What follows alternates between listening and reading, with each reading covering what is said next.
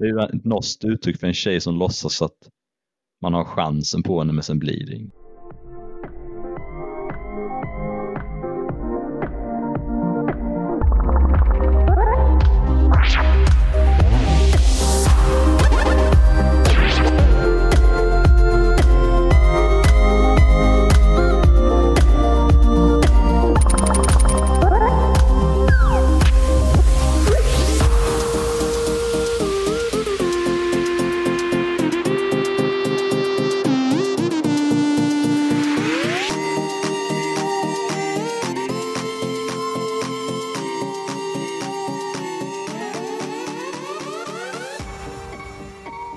Tror du tjejer och snubbar har samma typer av rädslor, eller?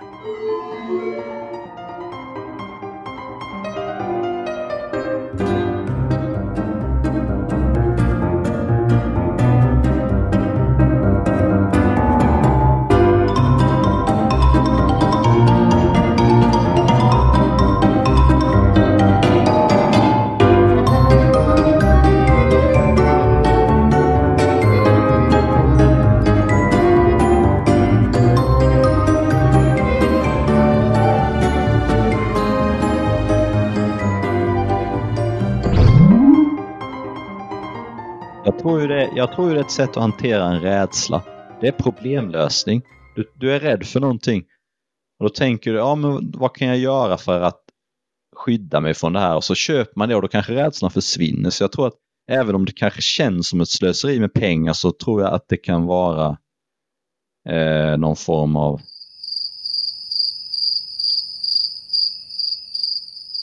eh, någon form av hantering av en rädsla.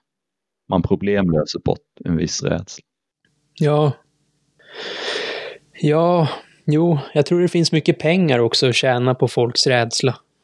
Ja, absolut. Det är så försäkringsbolagen...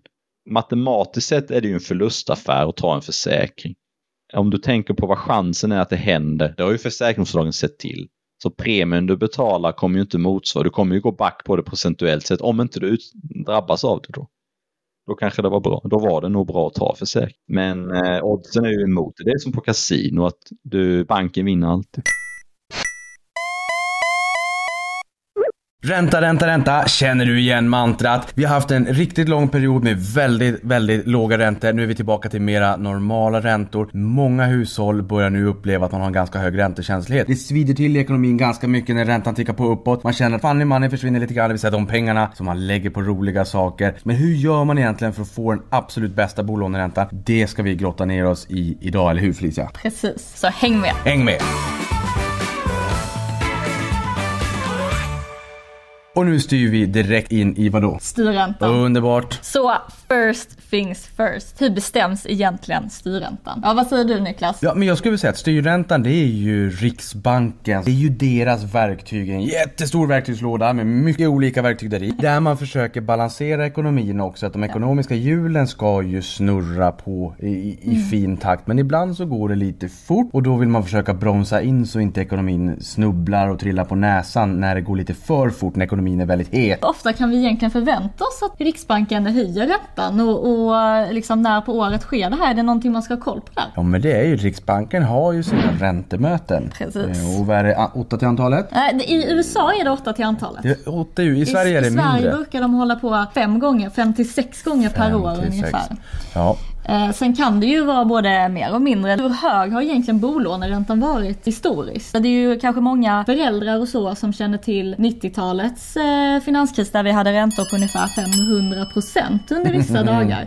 Och då var det ju inte omöjligt att ha en bolåneränta på 10%. Det var ju fullt normalt då. Och, och nästan, inte riktigt det dubbla men, men nog kan jag tänka mig att vissa hade 15, 16 kanske, inte 17 kanske det blir lite mycket. Mm. Men som du säger här, en, em, ränta på 500% var under fyra dagar när man försökte försvara den svenska Precis. kronan. Det är bland annat den här investeraren som vissa kanske har hört talas om, George Soros med, med en Mm. hedgefond som försökte spekulera mot den svenska kronan och där skulle man försvara det här. Bengt Dennis skulle försvara svenska kronan. Det här med de höga bolåneräntorna som dina och mina föräldrar pratar om. Mm. De försöker lura oss lite grann. Så är det så att du är i den åldern att du skulle kunna vara våra föräldrar eller våra mor och farföräldrar. Mm. Så vi, vi förstår att ni försöker för, lura oss lite grann här. Det var inte så tufft som vad det kanske framgår idag. Det är klart att det var tufft, men jag tror att andelen av plånboken som går till boende har nog varit ganska konstant över tid.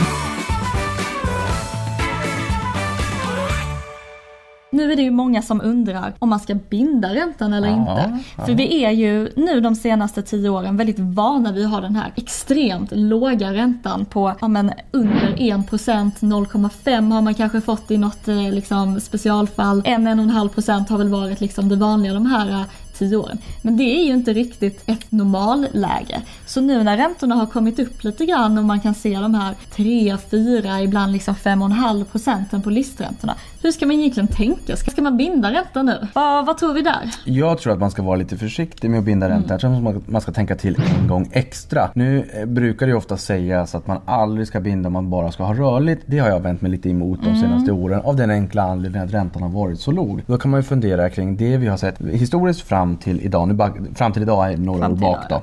Så har räntan bara gått ner, ner, ner, ner, ner. Vi har sett både i Finland och Danmark att man faktiskt fick betalt för att låna pengar. Det är för att banken hade negativ ränta. Det kostade bankerna att sitta med pengar. Så kom företag och privatpersoner med pengar. systemet.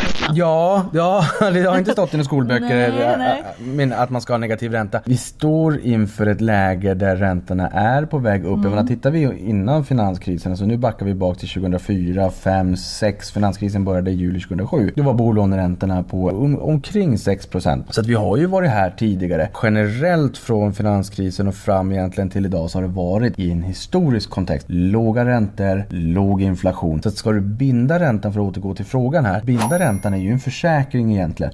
Det är ju någon på andra sidan bordet också som ska låna ut pengar. Och den personen, eller det kan ju vara en privatperson men rimligtvis så är det ju kanske en pensionsstiftelse eller någonting. De vill ju ogärna att räntan ska, ska fortsätta stiga. De vill ju låsa in den här på så bra ränta som möjligt för sina placerare. Så, så är det klart. Så som hushåll så får man nog fundera på, tror jag att räntan kommer fortsätta stiga eller tror jag att den kan sjunka tillbaka? Nu har man tagit höjd för ganska höga räntor. Och det är därför vi också har sett att den rörliga räntan och långräntorna nästan ligger i paritet. Till och med att långräntorna kan vara lite lägre. Och det talar nog för att marknaden inte riktigt tror på att vi kommer få se ännu lä- högre långräntor. Så att som svar på frågan, ja. Ja, alltså jag tror precis som du är inne på här att en bunden ränta är ju en försäkring. Så om man ska binda räntan tycker vi då egentligen är ju om man känner att man vill ha den här tryggheten. Att, Ja, att så är det. Veta hur mycket räntan kommer vara under en viss period för att kunna veta okej exakt så här mycket pengar kommer gå ut. Så det som du sa, att om man ska binda bolånet nu, när vi redan har sett den här rejäla uppgången, då är det om man vill ha trygghet, man vill sova gott om natten. Och dessutom kan det vara så att om man har lånat väldigt mycket pengar, så att man har lånat upp över taknocken, så kan det ju också vara ganska trevligt Precis. att låsa in och veta exakt vad det här kommer att kosta. Och då blir det inte värre än så förrän bolånet ska förlängas. Det blir inte värre än så. Varför säger jag det? Jo, därför att räntan kan inte ticka på uppåt och varje månad, är du lå- lånad upp över taknocken, då kommer du ha en amortering. Ja, ja, ja absolut. Och då är det så här, för varje månad som går Mm. så blir ju räntekostnaderna lite lägre i takt med din amortering. Precis. Det känns inte som att det händer jättemycket kanske. Nej, men det går väldigt händer långsamt. lite, lite, Men lite det varje månad. Hur prutar man egentligen på sitt bolån? Det är superenkelt. Det är superenkelt. Ja, men snälla Niklas, dela med dig av dina tips. Ja men det, det är faktiskt superenkelt. Det är så här att man brukar säga att det är sju gånger dyrare att ta in en ny kund än att behålla en befintlig. Okej. Och många banker är ändå relativt måna om sina bolånekunder. Det är bra intjäning. Då kan banken säga att för att få den absolut bästa bolåneräntan då ska du vara helkund. Och då ska du ha det här kortet, du ska ha lönekonto, du ska ha betalservice via kuvert. Absolut. Men inte på kort eller betalservice via kuvert du tjänar pengarna. Även om det är så att det är ett kreditkort du får med där räntan kan vara mellan 15 och 20 procent. Det är ofta mindre belopp. De vill att du är helkund men det är på bolånet du tjänar pengar. Så idag, det du kan göra, lyft telefonen, ring och säg jag håller på att se över det här. eh, Och jag har kanske fått bud från någon annan. Kan ni matcha? Kan ni sänka min ränta? En sak som man faktiskt kan göra där, det är ju att säga hej, jag vill beställa ett amorteringsunderlag. Ja, ja. För att beställa ett amorteringsunderlag är den ultimata Signalen. signalen till banken att jag är på väg att byta bank. Och det är ju också så att med, med de ökade räntorna just nu så har det ju blivit en ökad konkurrens om bolånekunderna. Mm. Så jag tror att de flesta storbankerna känner nog att nu måste vi göra vad vi kan. Om man ska köpa sin första bostad, kan man pruta då också? Absolut. Ja, det, det skulle jag också säga absolut. Ja, ja, ja, självklart. Alltså det är två helt olika frågor egentligen. Alltså den första frågan är kreditbeslutet.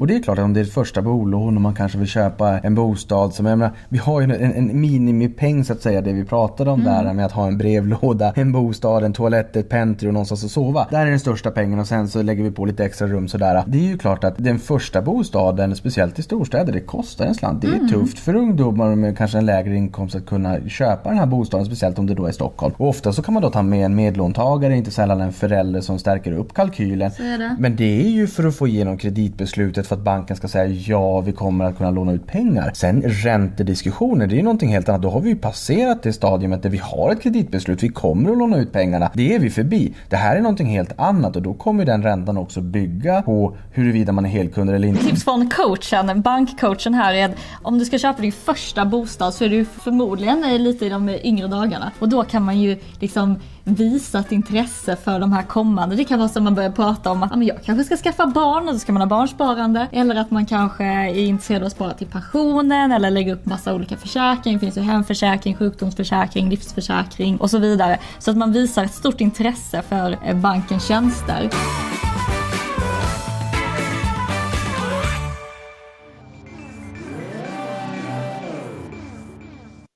Kan ju vara kul när man själv snackar med det med en polare men det kanske inte är så bra när man är på krog.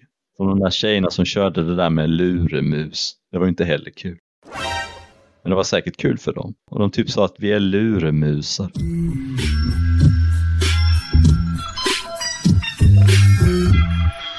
Ja, sådana här överfalls... Eh, ja, det är jävlar vad folk köper sådana här trygghetsgrejer. Försäkringar och brand brandvarnare och övervakningskameror och supersäkerhetsbälten och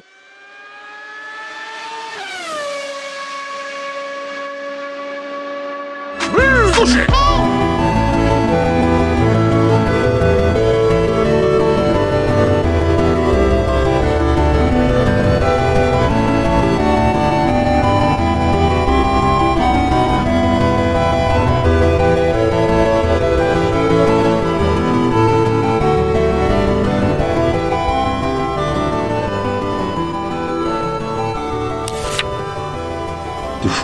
oprocessad information från vår hjärna som når oss som ofullständigt bearbetad informationsbit. Det bör inte ignoreras. Vi är lika misstänksamma mot varandra som det är mot mig, fortsatte hans intuition. När de inte sa någonting utan en hotfylld tystnad utbröt sig kände sig Emanuel redo att fråga.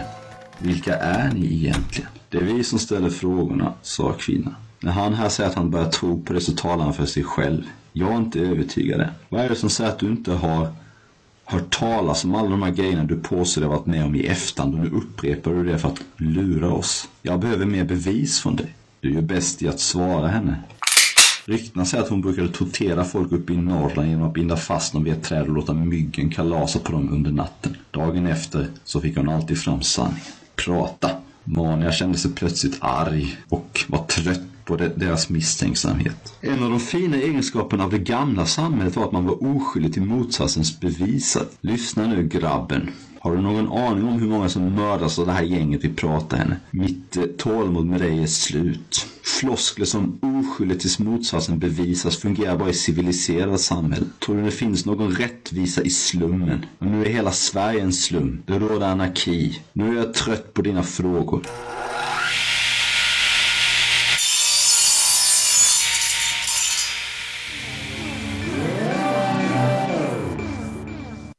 Hur länge tror du det tar innan, innan sån här, äh, ja men innan eh, människor och djur anpassar sig till att få bort de här gamla biologiska programmeringarna?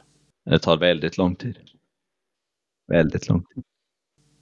Tyvärr är det så att det matematiska hjälper ju inte mot rädsla för att om man tänker folk är ju flygrädda och då kan man ju räkna ut statistiskt sett att det är så otroligt liten chans att dö i en flygplansolycka. Airplane crashes. There are about 102,465 flights every day, and more than 3 million people travel by plane daily worldwide. Even though flying is the safest mode of travel, one in three Americans are afraid of flying to some degree. The odds of being killed on a single airline flight are 1 in 29.4 million. The lifetime odds of dying from an air travel accident are 1 in 20,000, whereas dying from a firearm is 1 in 325, and dying from a motor vehicle accident is 1 in 100. The thing that is most likely to kill you is heart disease, with odds of 1 in 5 people. 24% of passengers will survive a fatal crash. Fatalities by phase of flight are 0% during taxi or tow, 16% during takeoff, 14% during initial climb, 13% during climb, flaps up, 16% during cruise, 4% during descent, 12% during initial approach, 13% during final approach, and 12% during landing. The year 1943 saw the most plane accidents in history 562 planes crashed. The year 1972 was the deadliest, with 3,329 people dying. The world's safest airline is Qantas, and the least safe is Air China. But while we worry about whether our plane is going to crash, maybe we should worry about whether our bags will be there when we land. 21.8 million bags are lost every year.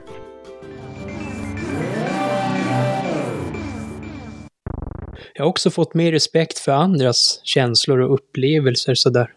Ja, och låta folk känna det de känner och upplever liksom. Men jag tror ju mer man, jag tror ju mer man vet om det, ju mer man vet mekanismerna bakom rädsla, jag tror det blir lättare att hantera det då. Om du har typ en partner som är rädd för sjukdomar och, och chansen att få de sjukdomarna är väldigt små. Man ska ändå respektera det, man ska inte liksom skälla ut dem och säga du kan ju inte vara på riktigt. Lasse Hallström, Ingmar Bergman, Magnus Uggla, Robert Gustafsson är bara några av de offentliga personer som har berättat att eh, de oroar sig ovanligt mycket för sin hälsa. Inbildningssjuka, det, det betyder ju att man förstår att man inbillar sig och det gör man ju inte alltid. Ett annat eh, uttryck som kanske ännu lite bättre skulle kunna vara hälsoångest. Och det är ju det här som är den springande punkten, nämligen ångesten. Det finns en mängd olika syndrom när man delar upp det i ditten och datten utifrån från symptom, när man som har ett generaliserat ångestsyndrom. Det vill säga att man har en, en, ett irrationellt beteende. Man oroar sig för allt möjligt. Man oroar sig för att tåget inte ska komma i tid eller att kaffet inte ska bli klart. Man oroar sig för de mest triviala saker. Detta ingår så att säga i, i ett ångestsyndrom och där finns hypokondrin. När men, den... man kan, förlåt att jag avbryter, men kan man ha bara hypokondri, alltså man bara Absolut. oroar sig för ja, sjukdomar och inte för kaffet och tåget? Absolut, och det var, det var ja. dit jag tänkte att jag skulle försöka komma. Ja. Om man nu inte oroar sig för kaffet eller tåget, mm. utan man oroar för, sig sig för sin egen hälsa hela tiden, Eh, då är det ju en del som talar för att man har en, en hypokondrisk läggning. Och i den läggningen och det, den typen av personlighet, där finns ju alltså det är, eh, en hel del av, av um, olika ång, ångest eh, syndromliknande tillstånd. Det finns behov av kontroll. Jag vill veta, jag måste förstå varenda liten sak. Vänta nu. Ja, nu kände jag någonting där. Alltså, du känner någonting och så börjar du tolka så har David en fråga som handlar precis om det, som kommer från när jag och David satt och pratade om det här med hypokondri. Lyssna. Ja, jag har en fråga, Dr. Mikael. Om man skulle få snabbare svar, till exempel när man är hypokondrisk och man får hjärtklappning och går till vårdcentralen, om man verkligen skulle få ett snabbare svar Eh, från läkarna, så man, att man liksom inte, det är inget fel på en, skulle verkligen hypokondri kunna bryta ut så mycket som den verkligen gör då? Ja, vad säger du om det? Ja, alltså mycket intressant. Det finns flera eh, bottnar i den här eh, frågan eh, och det är jag säker på att han har tänkt på. Eh, vi tar det första, alltså det finns ju en naturlig oro, alltså inte den hypokondriska där man har en irrationellt, man får ångestsymptom för att man inte eh, blir förstådd eller ingen tar den på allvar eller för sin oro. Det vill säga att om du har till exempel en cancerdiagnos som du ska vänta på i flera veckor, det är klart man är rädd om du, någon har sagt det, du, vi gör det här, du kanske har cancer och det är ju på riktigt, det är ju ingenting jag själv eh, liksom har slagit fast. Mm. Och att då vänta då, det är alltså en dålig kvalitet av vården, fullständigt vansinnig kvalitet. Jag, vet, jag, jag kan ta hur många eh, exempel som helst när, man, det, när, man, när det här blir väldigt påfrestande för en, för en patient. Låt mig bara säga att när man tittar på en, en mammografi och när man gör den, när röntgenläkaren tittar på den och bedömer, alltså det tar en kvart. Mm. Och sen är det klart. Och sen ska svaret ligga till sig i två veckor, tre veckor, fyra veckor tills patienten får reda på, nej, det såg fint ut. Men varför är det så? Ja, därför att alltså, det finns en inbyggd eh, administration och logistik och det här att det saker tar tid. Där finns det väldigt mycket vården kan göra när, vi, när, när man får vänta fantastiskt länge. För att svaret går ju, det ska ju ge, man ska ju titta på bilden någon gång och svaret går ju att få fram väldigt fort. Mm. Och, och nu, vi har ju pratat lite om, en läkare tror att de har liksom en, en gräddfil för allt. Men om man är, har man sin oro, jag kan direkt relatera till det här som, som David sa. Eh, eh, när jag bad att få svar på det här eh, PSA-provet nu då, Ja. sådär, ja, då, då, då är gången, ja, där går till distriktsläkaren, man kan ta det där provet och så får du komma tillbaks två veckor senare eller tre veckor senare. Mm. Jag visste ju att svaret fanns. Mm. Jag letade upp det där svaret på mindre än 12 timmar. Men du kan ju göra Ja, det precis. och vi andra kan Ja, ju inte nej, göra det. Men, men nej, ja, verkligen. Men är det en vi kan- resursbrist, Ja, eller är det är det en-. Alltså, en- det är en, administrativ och en logistisk fråga. Men det här var ett väldigt långt svar. Men, men för det normala så finns det naturligtvis, för den normala personen som inte lider av hypokondri, Mm. så finns det också där en naturlig oro att det ska vara... Ja, men såklart. såklart. Så där finns det väldigt mycket att vinna. Att, att, sådär. Men, men Eh, blir, det, blir man av med hypokondrin då, då när jag får snabba svar på allting? Mm. Nej, det blir man inte. Utan då är, det, den, den känslan är ju irrationell. Det är av liknande karaktär som nu har man tagit bort en prick, nu får man ta bort nästa och nästa och nästa. Mm. Nu vill jag ha ett nytt svar snabbt. Det här går ju så bra. Så att, nu, så att eh, det är ju inget, eh, jag tror inte att just den metoden skulle påverka hypokondrin som sådan. Men det kanske skulle underlätta eh, för de flesta. Ja, Alltså bara slippa verkligen. oron. Ja. Sen kanske det inte hjälper just mot diagnosen hypokondri för att då kanske man behöver ett större stöd. Ja. Men jag vet när jag gjorde min första mammografi och jag tyckte det var så obehagligt och jag, var så, och jag tyckte det var så läskigt och jag var så rädd för jag förberedde mig på någon slags dom. ja, nu hittar de det. Nu, Nu ska- ja. ungefär som att jag hade liksom, om, de, om jag inte hade tittat så hade de aldrig hittat det. Då hade det inte funnits. Nej. Lite så, alltså man, Ja. man är irrationell. Men sen andra gången jag gjorde mammografi, då, då bestämde jag mig bara för det, det här är ju bara en möjlighet. Ja. Det här är en möjlighet att upptäcka det om det finns och förmodligen gör det inte det. Och gör det det så, så är det jättebra att jag är här så att jag får veta det så fort som möjligt. Och så resonerar absolut inte en hypokondriker. Sen finns det ju nya tillstånd också som till exempel short message anxiety, en ny som har kommit. Vad är det för Det är någonting? ångest för att man har skickat sms eh, sista, eh, det här senaste som man inte skulle ha skickat. Och det i sin tur leder alltså till atrofi och, och, och förtvining av hjärnan.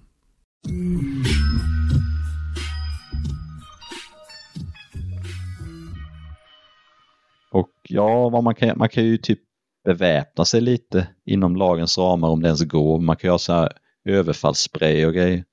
Men det är klart att det är svårt. Det hjälper ju kanske inte om det kommer tre, fyra stycken. Let's ask Pelly.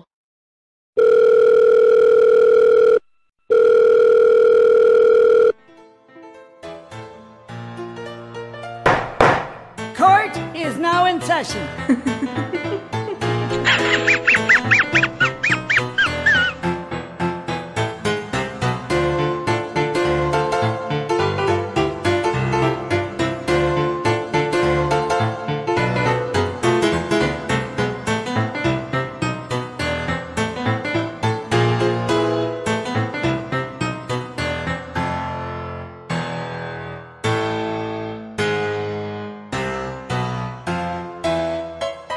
time